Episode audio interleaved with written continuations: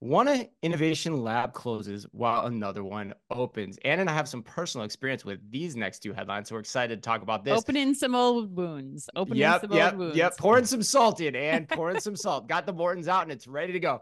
Two companies this week embarked on drastically different approaches when it comes to innovation. According to the Wall Street Journal, Walmart shut down its store number eight innovation hub, saying that many of the ideas incubated inside store number eight have either, quote, been adopted by the wider company or shut down as misses.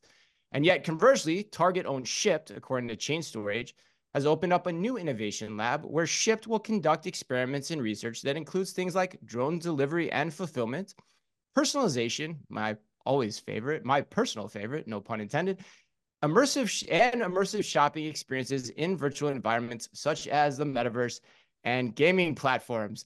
Manola, Oh, I can't even say that last one with a straight face. What's your take on innovation labs? Are they the right way to drive innovation?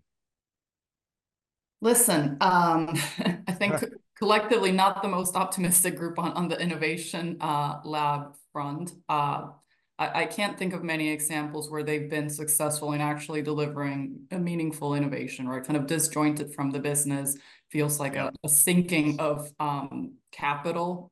Well intentioned, sounds nice. It's a great place to talk about AI. Everyone's trying to, you know, pull AI into something or other. Uh, but but frankly, you know, it lacks meaningful impact to the to the business, right? What what does that mean to kind of reach rethink the shopping experience via the metaverse? Like, what does that even mean, right? So I not a huge proponent uh, personally, and I, I haven't seen many successful cases. yeah, I mean, you have to wonder like why in a public statement you're talking about the metaverse for your innovation lab. That that immediately raises an eyebrow. And you're shaking your head already. Um, I haven't really talked to you about this story. I we kind of talked with Manola and Michael before we started, so I kind of know where they're where their heads at with it. But where where where do you come down on innovation labs, having been uh, part of a very big one in your previous career prior to OmniTalk? Uh, Chris, I'm going to quote my two of my favorite artists, Justin Vernon and Taylor Swift, in the appropriately named song "Exile." Mm. When we say, "I think I've seen this film before, Chris, and I didn't like the ending."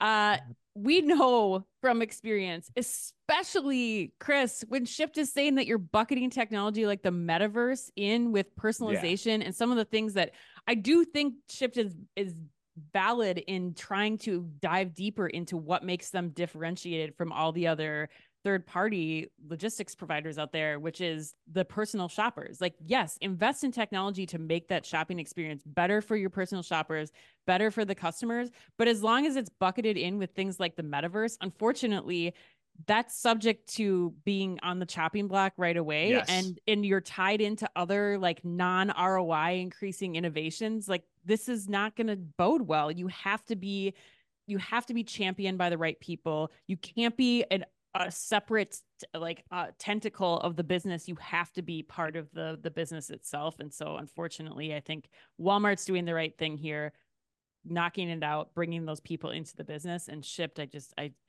I, I appreciate them, but I don't think this is a good move. Yeah, and you have to believe too that that's the product manager's job, right? Is to create new product efficiencies that make the Shipt experience better. So why yes. do you need an incubation lab to do that? If metaverse is part of that, that should just be part of their job day to day. But Michael, jump in here. What are your thoughts? I totally agree with what you're all saying. I think you cannot force innovation. And when you try to force innovation, you almost get this fake innovation. And as I was yeah. thinking of, as I was hearing what you were all saying, it kind of, I, I was thinking of like, if you want to start a band, you can't pick four baseball players or four football players, put them in a garage and say, go play music and get me new music. I mean, mm-hmm. maybe they can play music, maybe they can play instruments, but you just don't know. And I truly analogy. think innovation rests in the people that are driving the business, producing new product, designing new product, and sometimes it comes from really the most unexpected places. So it's almost like if you set up this skunk works type atmosphere, it just feels very forced and then it turns into chasing the bright shiny objects. And that's what i was hearing when i was reading all of these articles about the announcements. It's sort of like we're going after ai we're going after Mm-hmm. computer learning. You know customers want to have this ubiquitous access to product. And it's sort of like okay yeah they do but you can't force innovation it has to be sort of a natural occurrence that these outfits i I just don't think um, are, are are productive and effective.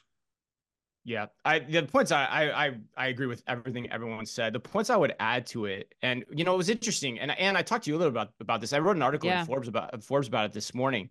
Uh, we interviewed Pratibha Rak- Rajashekar, uh, the VP. Uh, at, uh, I can't remember if she's SVP or VP of stores um, of At automation Walmart. and innovation at stores and Yeah. DCs at Walmart last week.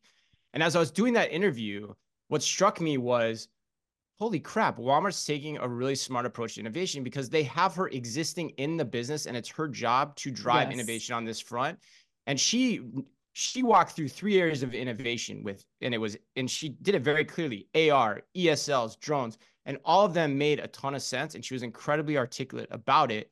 And I said to myself, God, I wonder what this means for store number 8. And then like 2 days later, they're shutting it down, which Right. the other point it brings up is this is the last bastion of Marc Lore's imprint on Walmart. I think it's now been effectively washed away. And a lot of store number eight was started kind of under his guise or his lens, from my understanding of it. And you had a lot of these kind of like skunk works projects that didn't make a lot of sense. And it Mhm. seems like Doug McMillon's been smart to wash them away because that's the most important thing from my experience is to be a truly innovative company, it has to be supported from the top down, from the CEO. And that's what McMillan has shown. That's what Ferner shows. That's what Bezos shows at Amazon. That's how they go about it. That's how they approach that. And so that's the fundamental lesson here. Because you're right, Anne. I think if you're on an innovation team, enjoy the fun work now. Enjoy the metaverse experiments now, because chances are you're going to be on the chopping block at some point when the board comes through and says, "Hey, you need to cut costs." And there's a lot of layoffs going on in the industry, so it's not a good or safe place to be.